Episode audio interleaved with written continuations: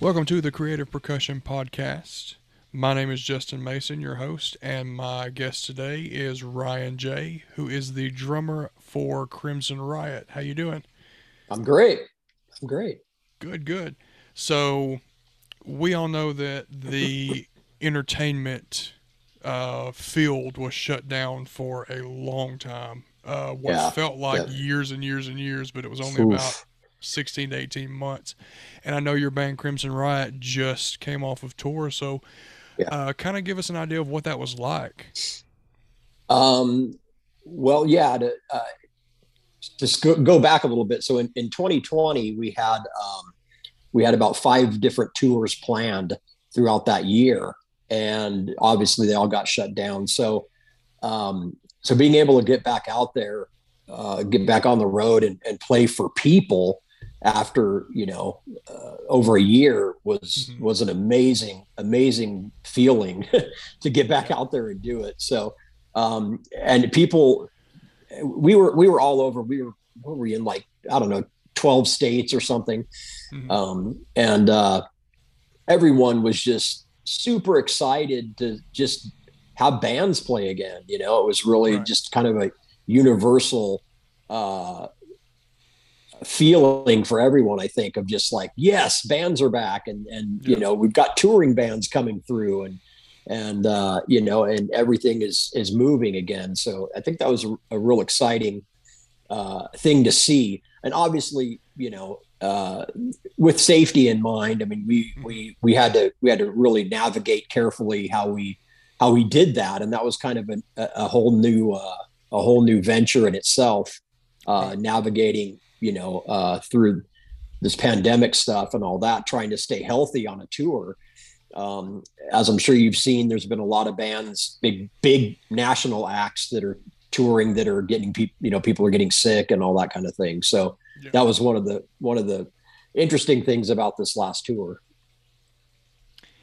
Yeah. And I can imagine, you know, even venues are going to have their rules. You know, you have to have yep. a negative test here, or you have to be vaccinated and stuff like yep. that. And, yep. you know, I'm seeing, uh, I'm a, I'm a huge wrestling fan. I grew up a wrestling fan. Okay. I'm seeing, um, a lot of promotions saying, look, you have to have a vaccination card or you can't get in to see the show, just yep. for the safety of our people.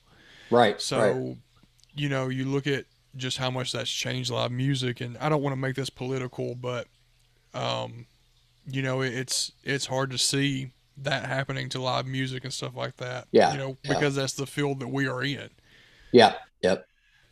Yeah. It but, made it challenging for sure. Yeah. Cause each, each state has their own kind of right belief system, and, and each venue has its own belief system and rules and all that. So, but we just, you know, we just did whatever. We did whatever they asked, whatever right. was necessary. And, and, and of course, even in, even in a lot of the states that were, uh, some of the places that were just like, hey, whatever, mm-hmm. uh, we still, we still were super safe and careful, um, uh, on our own accord to, you know, to be able to continue our tour. So, so we were just super safe, and everyone was cool. No one, no one harassed us for anything, or, you know, what we were doing, or, you know, our safety concerns. So it was cool. It was good.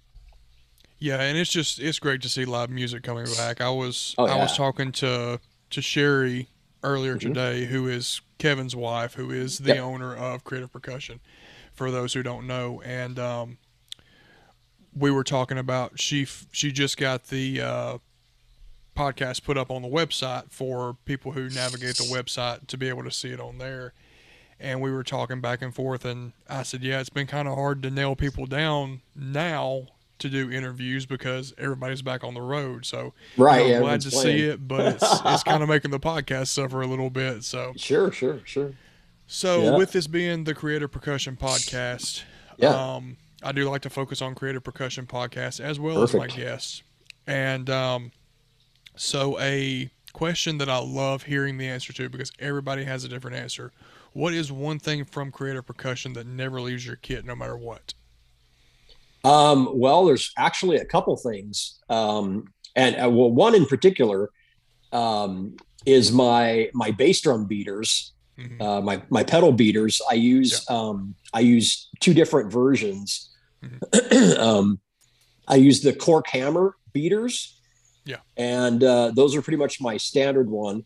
Uh, when I play with Crimson Riot, um, I use one of the um, exotic wood ones.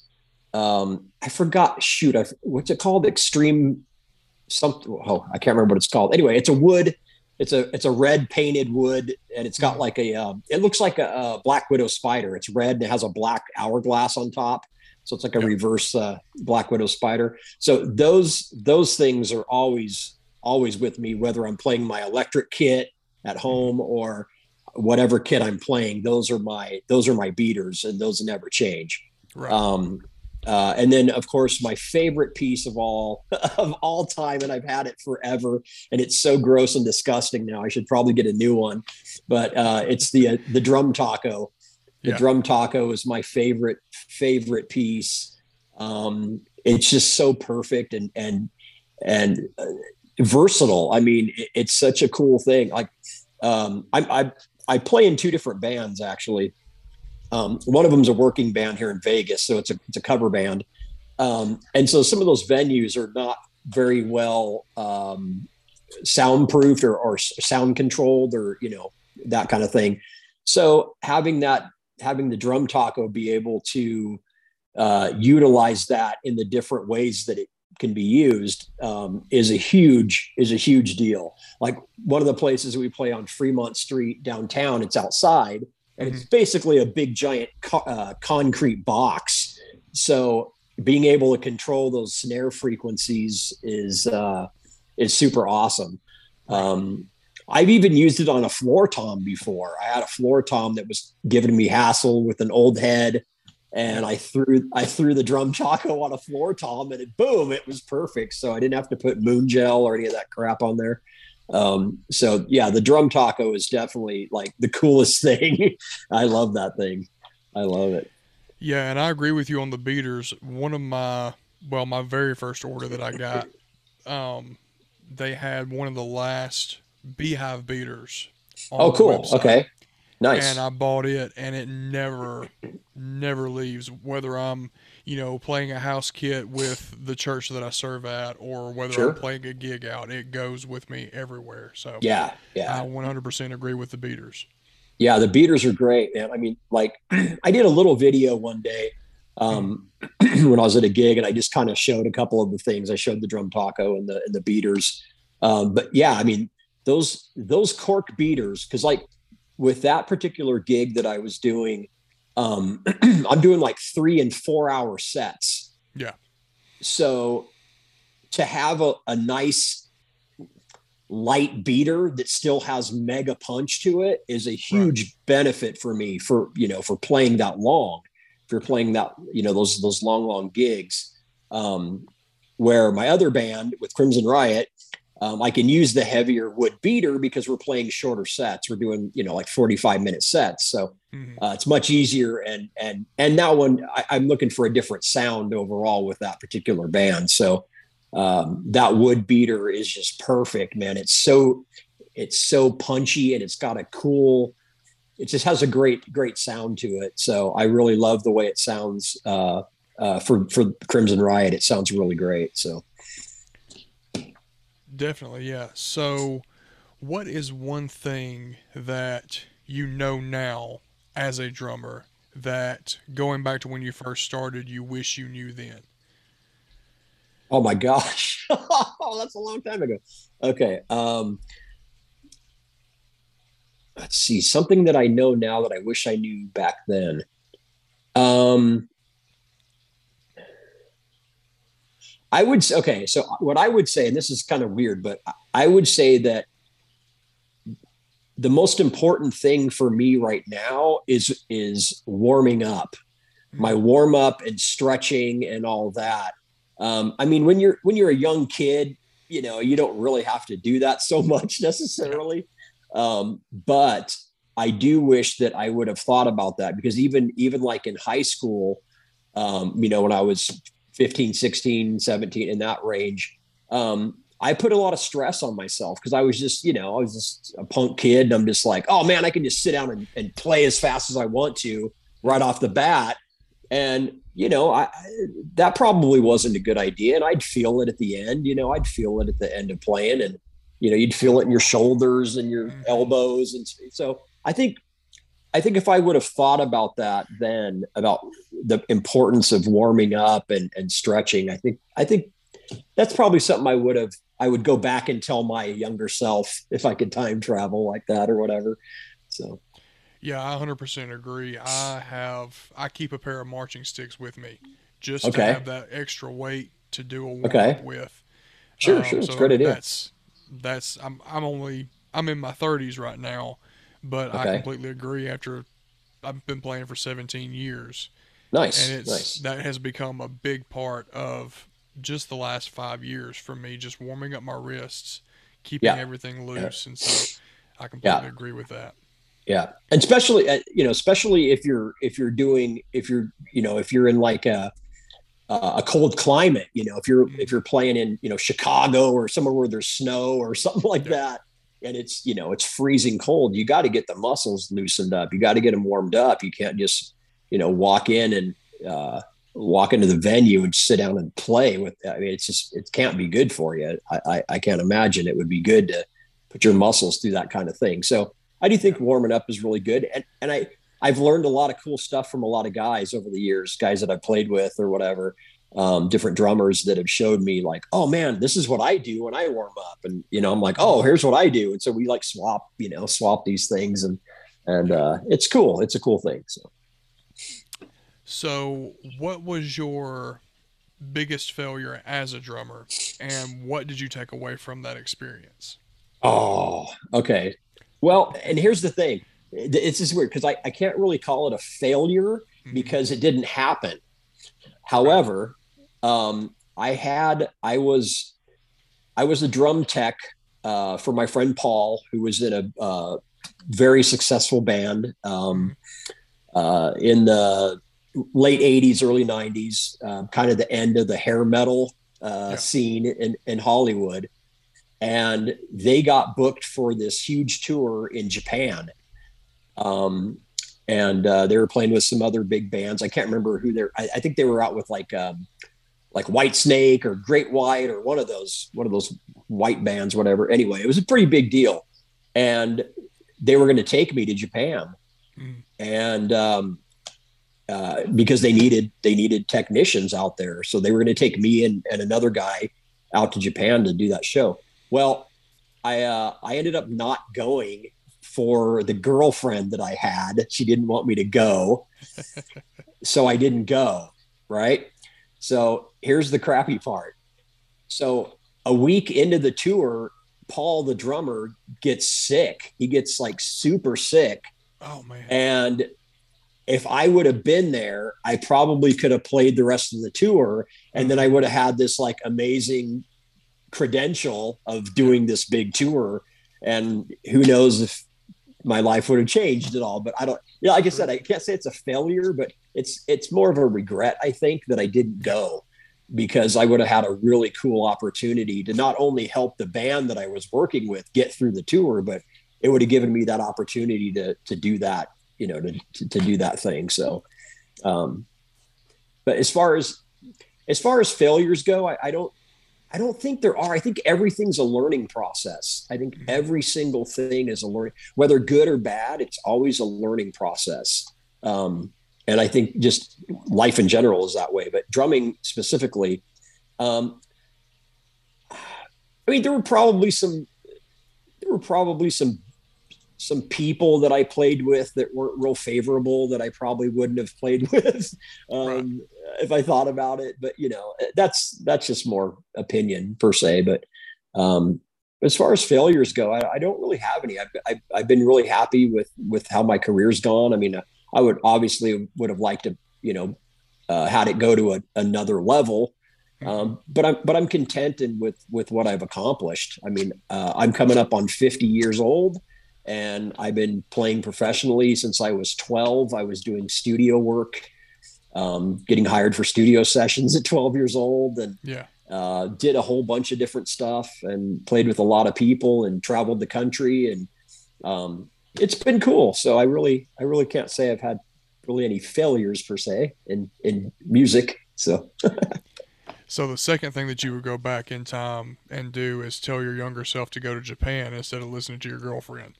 Absolutely. No question, man. That is a huge regret. It really is. Yeah. And now again, I can't, I can't say for sure that anything different would have happened mm-hmm. as an out, as the result of that, but it could have potentially been a really great opportunity for me. Um, so it's, it, it definitely, I would have definitely told her, you know what, I'm sorry, I have to go and do this. Yeah. Um, but you know, I was, I was young and, and, and stupid and, you know, like we all are at some point. Um, and so, yeah, I just, that, that just happened, unfortunately, you know, and then of course, you know, a, a year later I break up with this girl and you never see her again. And so I'm like, oh, what a mess that was. It, oh, I know, dude. I know. It was so horrible, but uh, it is what it is. But it's all good. So with the internet being so massive nowadays, mm-hmm. we have so many resources to help us, not only as drummers, but there are so many resources for guitar players, bassists, all of that. So everything. Yeah. Yes. So what were the best resources that helped you along the way when you were learning drums and, and even help you today? Because drums are one of those instruments that we're always learning. There's always something new. Absolutely. Absolutely. So what are the best resources that have helped you? Well, I think uh, early on, um, when I was a kid, I, uh, I would sit at the radio and kind of wait for these songs that I liked. And I had a little cassette tape, you know, in the stereo, and I would try to record the song. Right. Um, so then I could go back later and put on some headphones and, and, uh, and play along with the song. That's when I was, when I was pretty little, I was like, uh, probably six, seven, eight years old. Um, yeah. And I was really into, into these songs that I liked, that, that I could hear the big drums. You know, I was a big fan of, uh, uh of Journey at that time. Um, and S- Steve Smith, obviously, you know, is an incredible, incredible player. Uh, but I would I would record stuff off the radio, um, and then from there, um, one oh one of the really cool things that when I was younger, I think I was probably I'm going to say like ten, ten or twelve. Um, uh, an aunt and uncle of mine, they got me a subscription to Modern Drummer magazine, yeah. and they they did that every year. They would renew that for my birthday for like ten years or something. I mean, it was yeah. for like ever. They, they would renew the subscription, and I read music. I learned to read music really young. So that was something mm-hmm. that I, that was really important to me. So I would get these Modern Drummer magazines, and they would have these, you know, they would have these, the sheet music in there. They would have these little charts or whatever of like these different guys, like, oh, here's, you know, uh, here's Terry Bozzio playing this song here. He wrote it out. Here's, you know, Sonny Emery, here's, um, I mean, just like all these cool dudes that, that, um, uh, you know, Bernard and, and Neil Peart and like all these, all these people. And so, um, not only that, but a lot of times they'd put this little like funky plastic record. It was like a forty-five single, but it was yeah. like, it was like cellophane. You ever seen that? Mm-hmm. Okay. Um, so those would be in there too. So you could listen to the song as well and be like, oh man. And you could like look along with the music and like hear what's going on. And as you're reading the, the chart, and yeah. that was like, I loved that. That was like, I got so excited when I, when my Modern Drummer came in the mail, you know, I was like, yes, there's the new one. And, you know, cause there was no internet, so we didn't know it was coming. We couldn't, we had no, there was no resources. I mean, that was pretty much it. So when you got that, I mean, you really, you really ripped that thing apart, because that was the only way you could learn about drummers, see new products, see music. I mean, that was pretty much it. So it was, that was a huge, a huge instrument or huge tool for me when I was younger. Um, and then, and then I think later on it was like, you know, V H S hot licks tapes and D V Ds. um, of these different guys playing.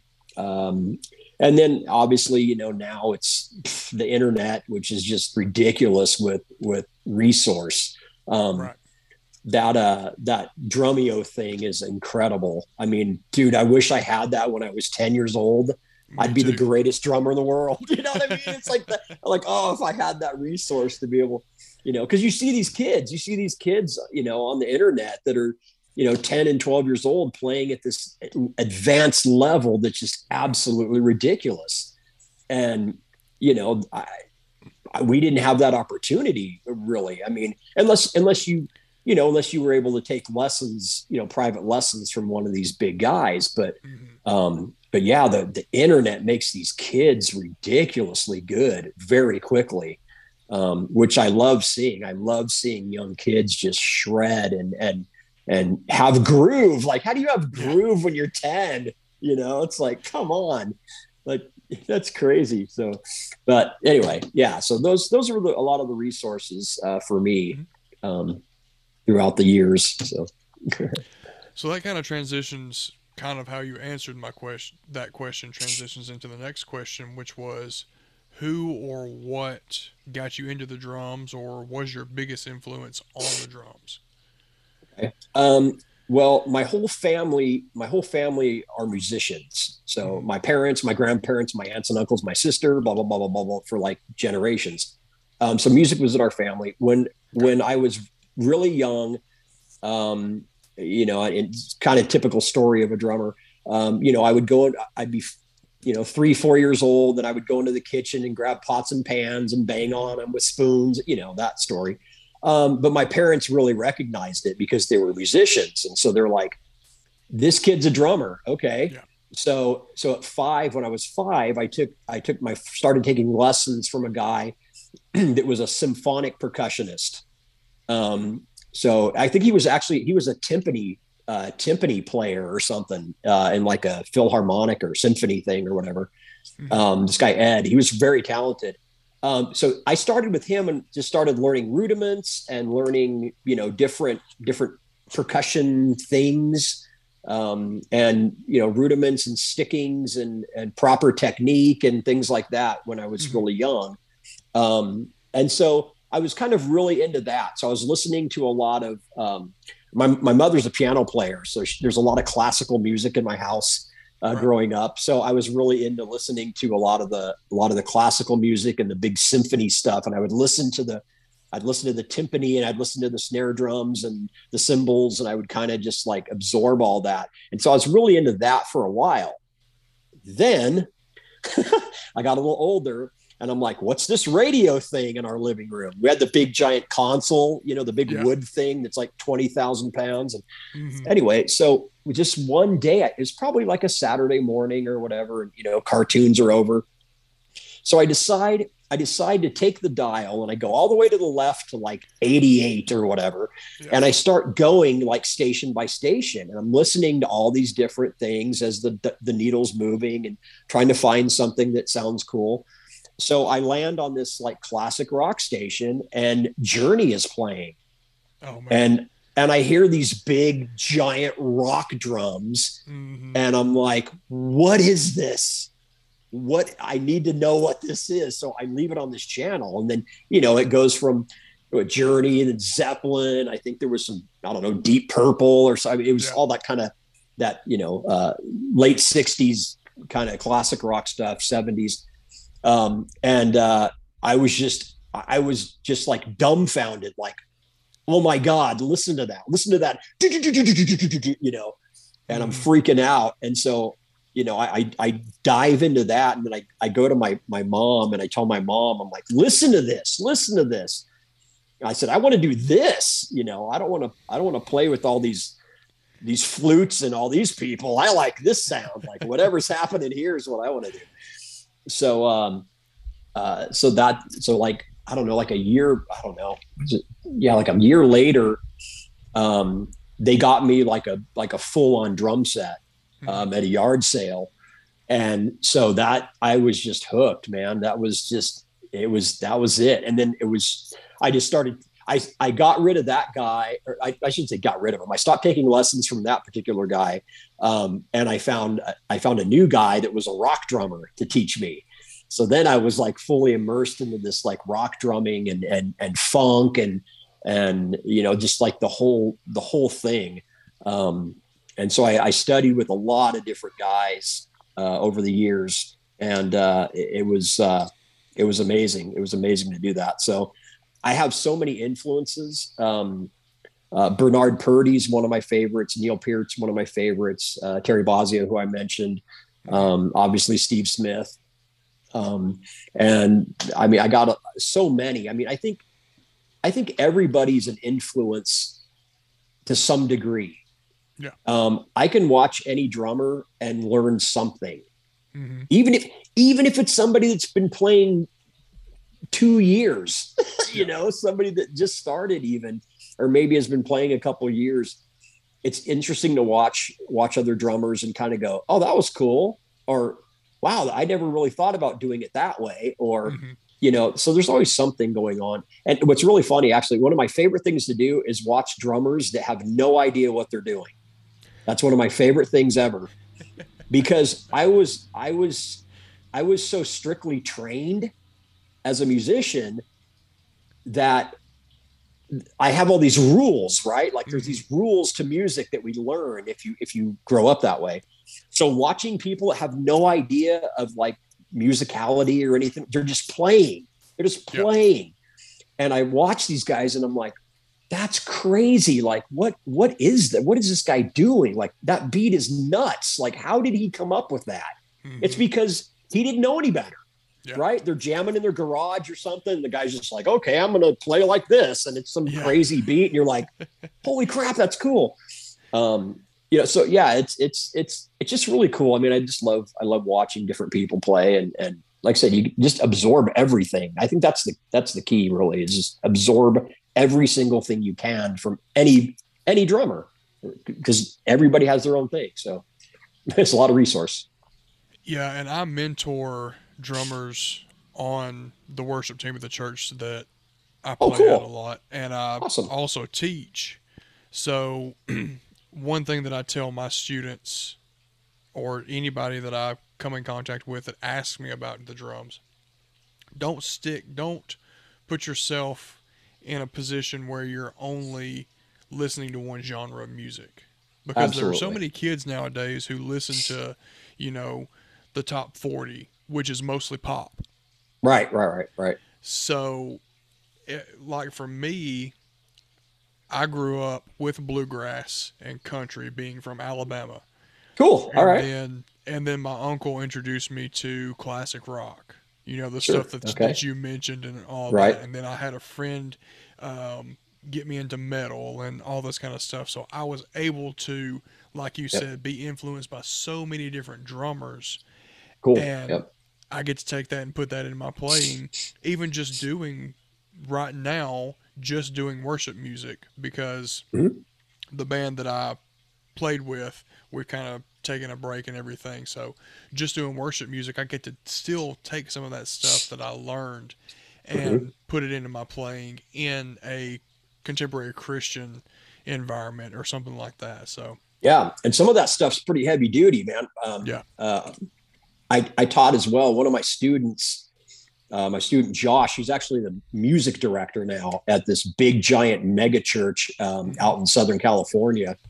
Um, and this kid is like one of the sickest drummers ever, man. This guy, I started teaching him when he was like eight years old, I think. Yeah. And I taught him for about eight or nine years. And he's just a monster player. And that music that they play at that church is like pro level stuff, man. It yeah. is, there's no joke. It is insane how, how, how good that band is. Um, that, that plays there. So I, I get it. And you, and you're totally right. Yeah. The diversity of, of, of music and listening to different influences is, is crucial, you know, unless you're really like dead set on something. I know, I know a, a ton of guys that are all about just, you know, uh, all metal, or they're all about country or whatever. And they're great at it. They're great players at that particular thing. Um, you know, they're, uh, they got, I got a country guy that just has the greatest groove ever. Just such, he has such a great shuffle, and it's perfect for country. And he just kind of goes along, and it's wonderful. And then jazz guys, I know, and, and then metal guys that are just super fast with all the double bass craziness. And, um, yeah, it, it's, it's cool, man. It's, it's, it's definitely, uh, it's definitely cool to absorb everything you can. Yeah. So what is one common myth about drumming that you'd like to debunk? A common myth? Mm-hmm. Wow.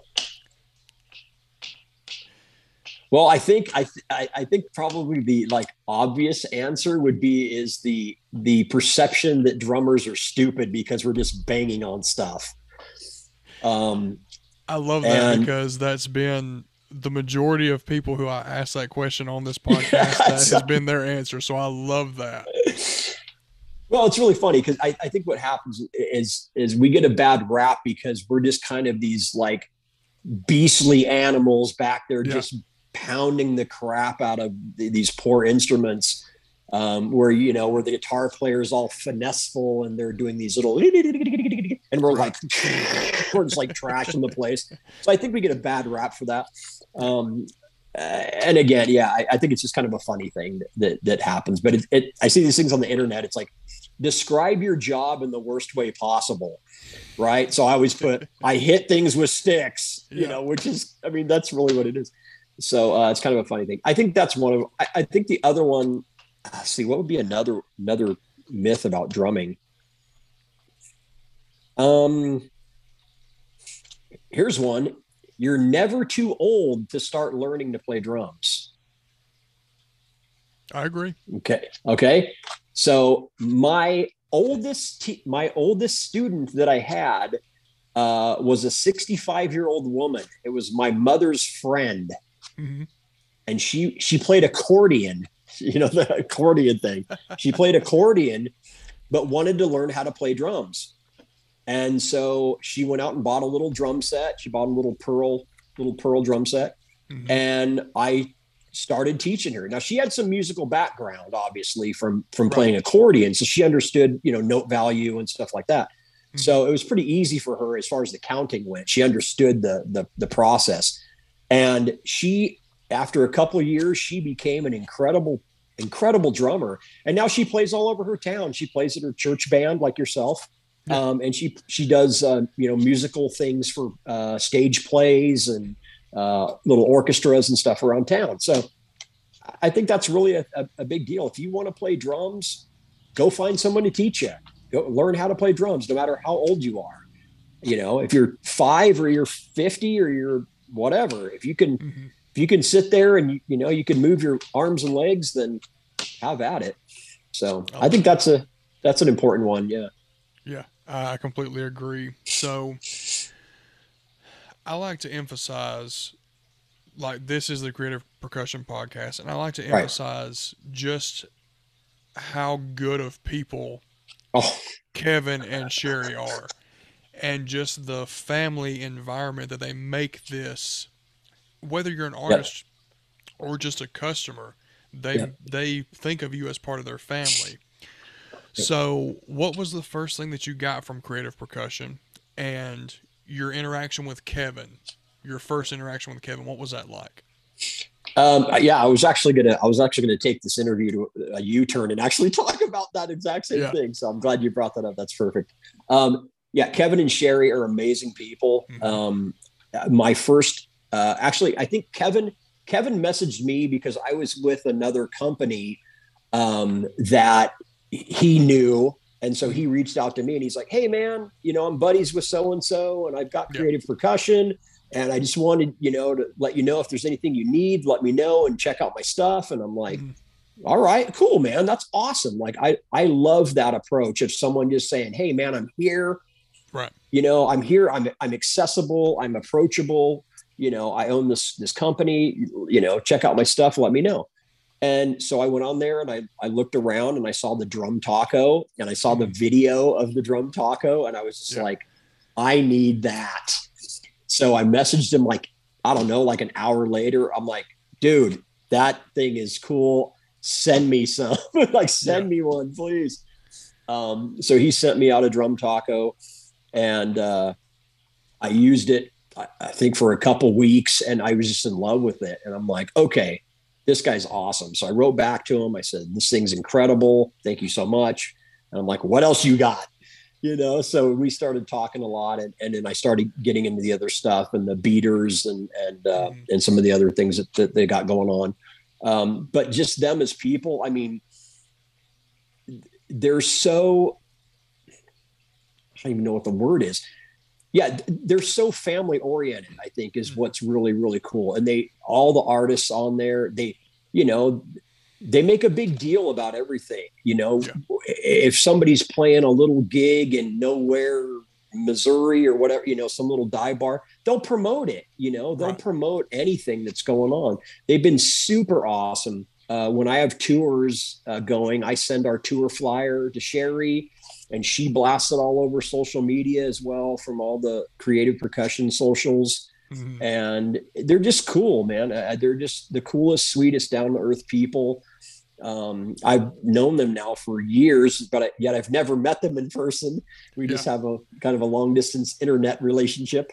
Um, and so, uh, but you know, I, I love those guys. They're absolutely genuine people. And, uh, Kevin's just like this mad scientist dude in the shop. And, and it's amazing the stuff he comes. I wish I could have everything they had, you know, because it's all so cool. Uh, everything is so cool. I just, unfortunately, I don't really have a need for some of those things, right? But, but there's a lot more that I would like to get from them down the road, because there are some really cool things that they have, um, that I would love to experiment with. You know, uh, yeah. maybe my band, my bandmates will be like, what on earth is that thing? Like, what do you, what is that? You know, but I love, I love the creativity, and I love just, I love what Kevin's doing um, creatively uh, with the different things that he comes up with. And it's just such a cool, it's just such a cool company. And, and him and Sherry are just amazing people. And I, I really, I, I'll probably,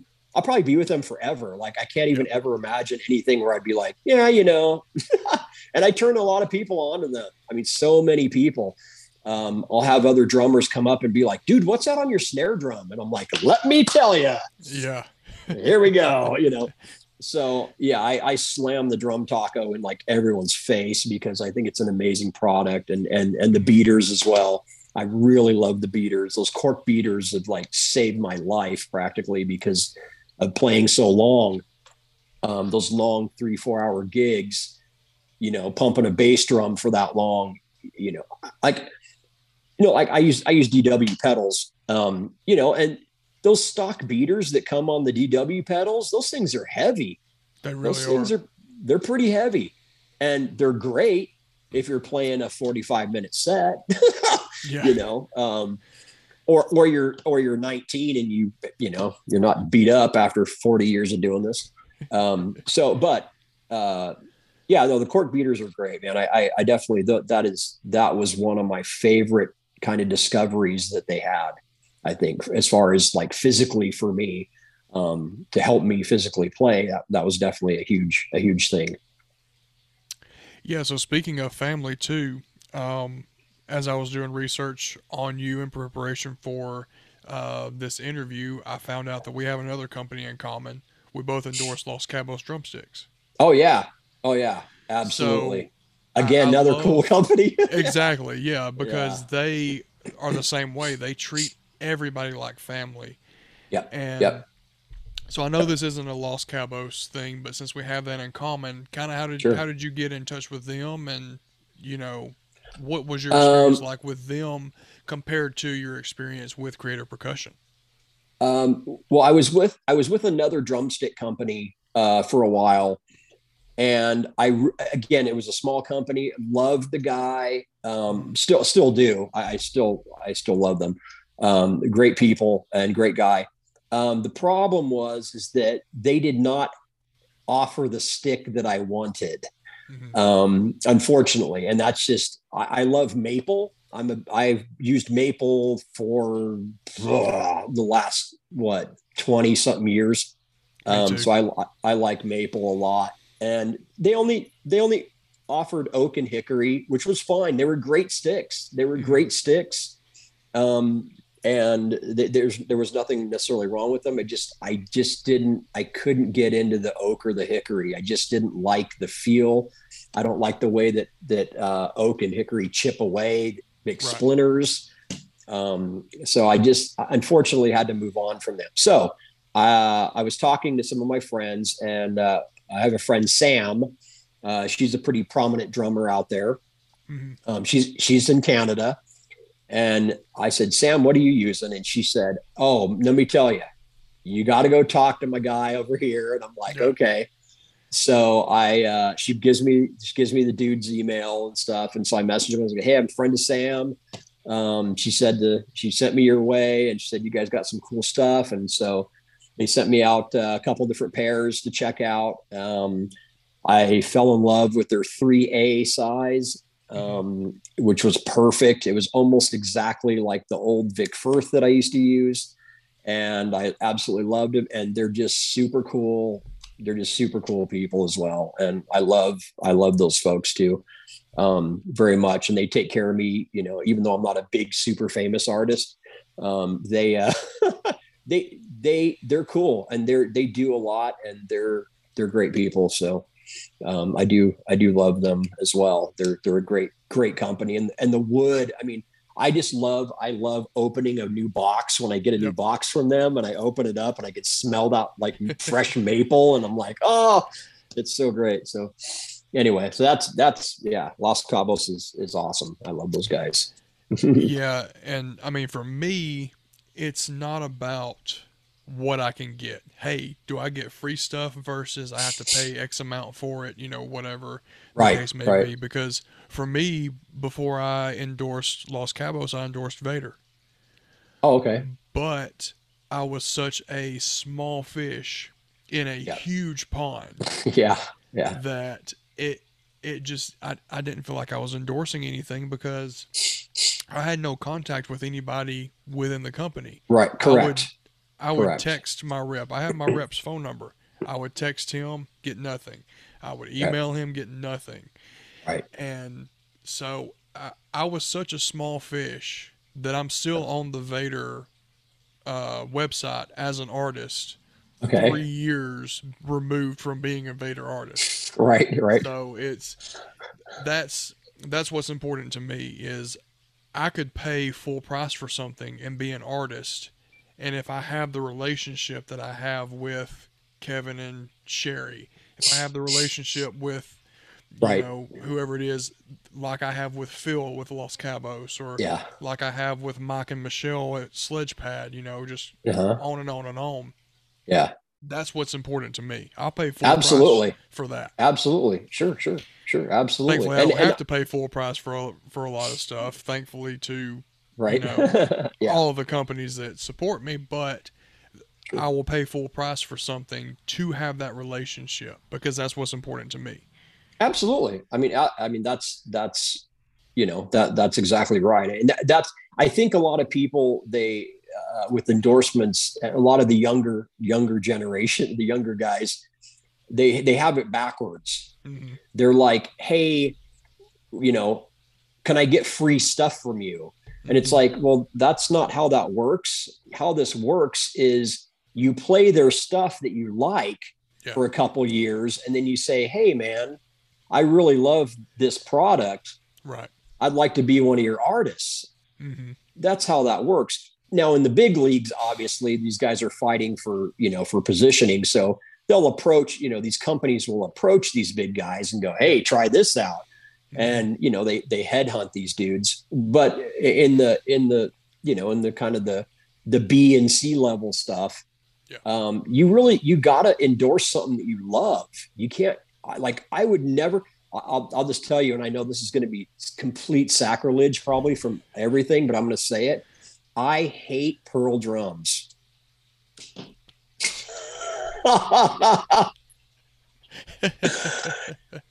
And, you know, I know that sounds insane, but I just, I've played a lot of Pearl kits, and for mm-hmm. some reason, I just don't like the way they sound. and it's really weird.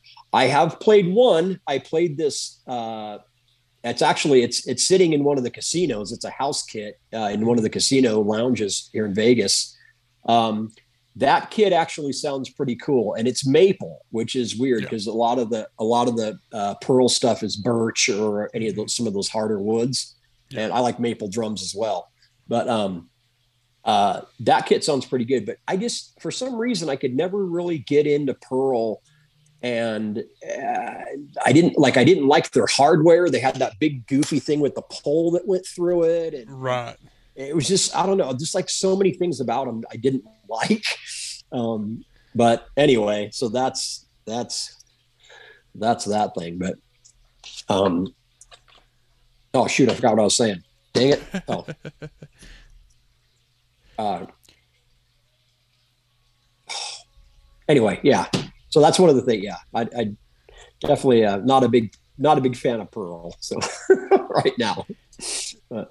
I, I understand that. Yeah, that I I kind of this the video won't be aired. I'll take clips of of the video right, and right, kind of right, post right. it on social media. But I kind of you know clutched my heart because I know I, I know I've always I like, been I know a Pearl good. guy.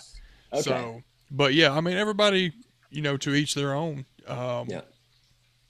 So. Um,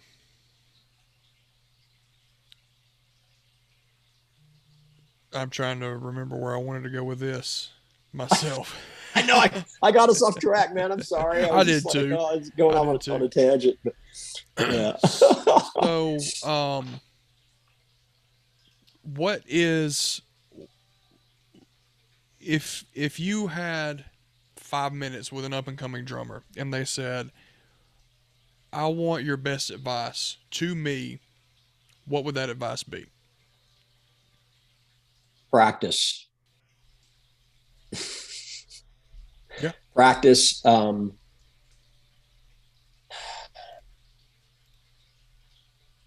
I think it's, it's tough. I mean, I, I think it, like if I had students right now, I think, mm-hmm.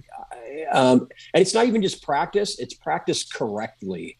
There, um, there's a lot of people out there that practice incorrectly. Um, my son actually was one of those people for a long time when he was younger, because he wanted to play like me and tried to play everything fast like I did. He just didn't have the skill level. He, his skills weren't there yet. Um, now he's beyond surpassed me, but, um, but when he was little, you know, I would teach him stuff and I'm like, okay, here's the paradiddle, you know, and I would show him paradiddles.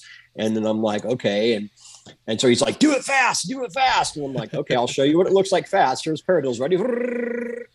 And so he would try to do it, you know, super fast. And I'm like, you're never going to do it. He's like, oh, and he'd get all frustrated. I said, here's your metronome. You're going to play paradiddles at this speed, man. Yeah. Until you play them perfect, then we'll speed it up and we'll give you a little bit more. And then when you get that perfect, we'll give you a little bit more, and, you know, so on and so forth.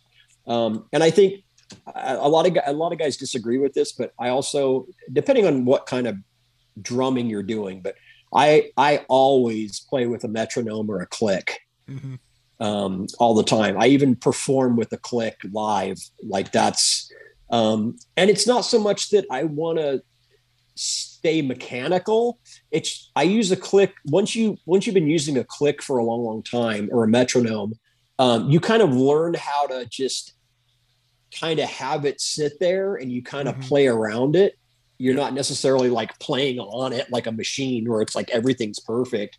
Um, some guys do. If you're playing like that real tight metal stuff and everything has to right. be like super perfect, um, then yeah, of course. But uh, but in general, I think once you once you've been you know, using a metronome or a click.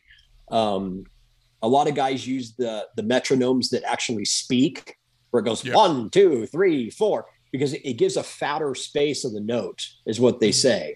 So it's not just like, tick, it's like one. So you've got this whole point from O to E to play in. So it kind of lets you feel this groove um, and not be so mechanical with it. Mm-hmm. Um, so I would say definitely practice correctly, practice to a metronome or a click. That's what I would, I would definitely, uh, I would definitely say to, to my students nowadays.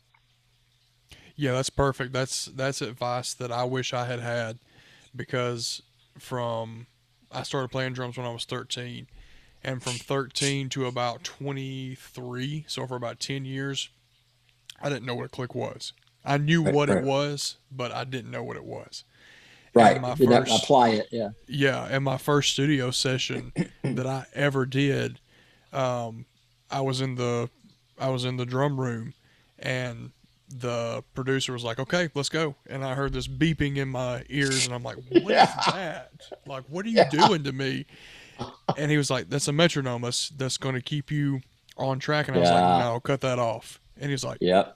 Are you sure? I was like, yes, that's going to throw me off because I've never played with one before. Yeah. yeah. And I could just hear the audible sigh out of the control room from him. You know, yeah, like, like, this is going to oh. make my life a living hell. Yeah. Yeah. But yeah, yeah I, I completely agree with that. I, from twenty-three on, you know, even now, I don't play without a click. Yeah. Yeah. I, and I, and, I got a lot of buddies that, that are against that. I mean, they, mm-hmm. or they say, they'll say like, oh, well, it's cool. It's okay to practice with the metronome, but you also need to like not or practice not having one. And I'm yeah. like, okay, that's fair. Like, I get that you need to develop like your own sense of time and all that. And right. that's totally, that's totally legit and, and, mm-hmm. and valid for sure. Um, it just, I, you know, each person's different. It depends what kind of music you're doing and what you're trying yeah. to do. Um, a lot of times with, um, with my bands, we have a very specific set time that we have to fill, or and so going under or going over time is just not something we can do. So if all if all my songs, all the songs we're doing are clicked, they're always going to be three minutes and thirty-two seconds or whatever the song is. Yeah. It's never going to change from that. So if, if the consistency of it, we can go out there and we can go, oh yeah, we can do a forty-two minute set easy yeah. because we know exactly how long each song is mm. from how we recorded it.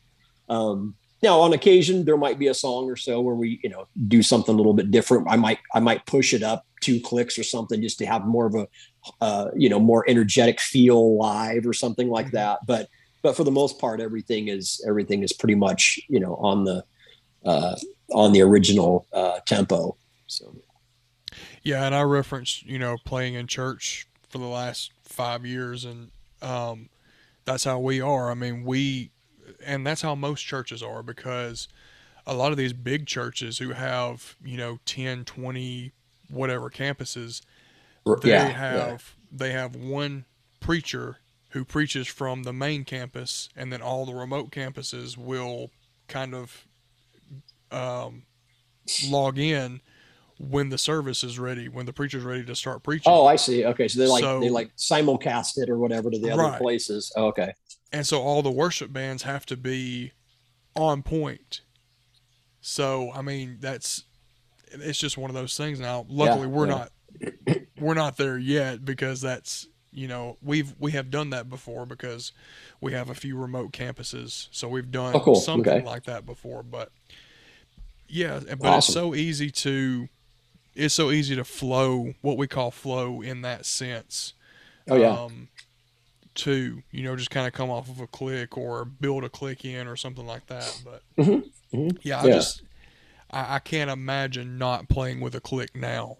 Yeah. Yeah. I mean, worst case scenario, I mean, even like I've seen a couple dudes that just like, they'll have like a little metronome app or something on their, on their phone. Yeah.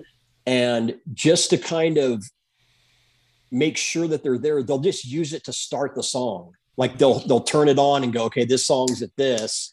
And then they'll click in the band and then they, they turn the thing off and they go. It's just so the starting point to get like, get them in the right place, uh, starting. So I've seen guys do that too, which is real interesting.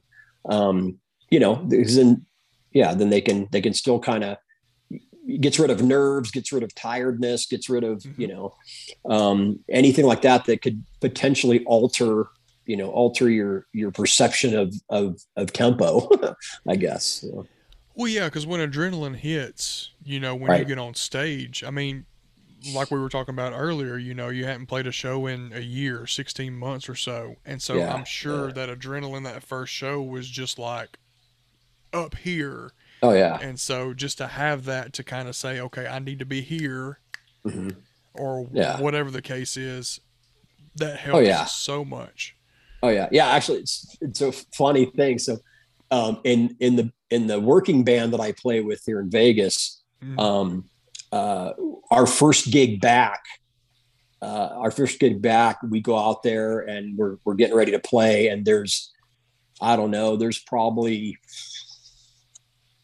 fifteen hundred people out there. Um, and yeah, my, my guitar play. And so my, the rest of my band doesn't have my click. I'm the only one that has the click in my, in, in my in-ears. Right. So my band is like so far in front of me. I'm like, you guys, would you lay back? They were so excited to play, you know? So the guitar players are like, oh, and they're so happy. And, and so, yeah, so after like the first couple songs, I kind of rein them in. I'm like, guys, lay back, man. I know yeah. you're stoked, but like, we gotta, you know, keep this together. But so that's, that's kind of a funny thing. Speaking of the adrenaline thing, that's exactly what happened. Uh, our first show back, yeah. but yeah, understandably so. Yeah, oh yeah, definitely.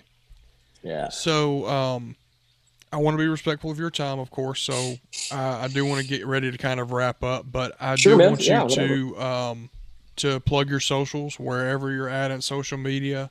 Uh, and then I'll add them, of course, into the show notes, but just let everybody know where they can find you and follow you and everything like that. Yeah, sure. Um, uh, basically everything, all the different socials. Um, if you go to Crimson Riot Band, mm-hmm. uh, so at Crimson Riot Band on Facebook, Twitter, Instagram, blah, blah, blah, blah, blah. Um, and my other band is the Roxy Gunn Project. Okay. And uh, that's my band uh, in Vegas that uh, that performs uh, all the time. And uh, I actually, actually just retired from that band. I just have uh, uh, some a couple more gigs with them, but I just retired, and my son took over that band. So, oh wow! Um, so now my son and daughter are playing together yeah. um, in that band. As it, uh, before, it was my daughter and I doing that for the last ten, oh, eleven years. Eleven years now we've been in that band together. Um, so now my son, I'm retiring from that, and my son is taking over. Um, so that's been kind of a, that was a recent thing that just actually happened not too long ago. Yeah. Um, but I'm, I'm finishing off some gigs with them, um, uh, for now. I gotta, got some more stuff to, to do with them before my son's completely transitioned in, but, but he's doing a great job. He's such a great player, and I'm super proud of him. And, and, uh, so anyway, so check out the Roxy Gunn Project. It's Gunn with two N's, and then Crimson Riot Band.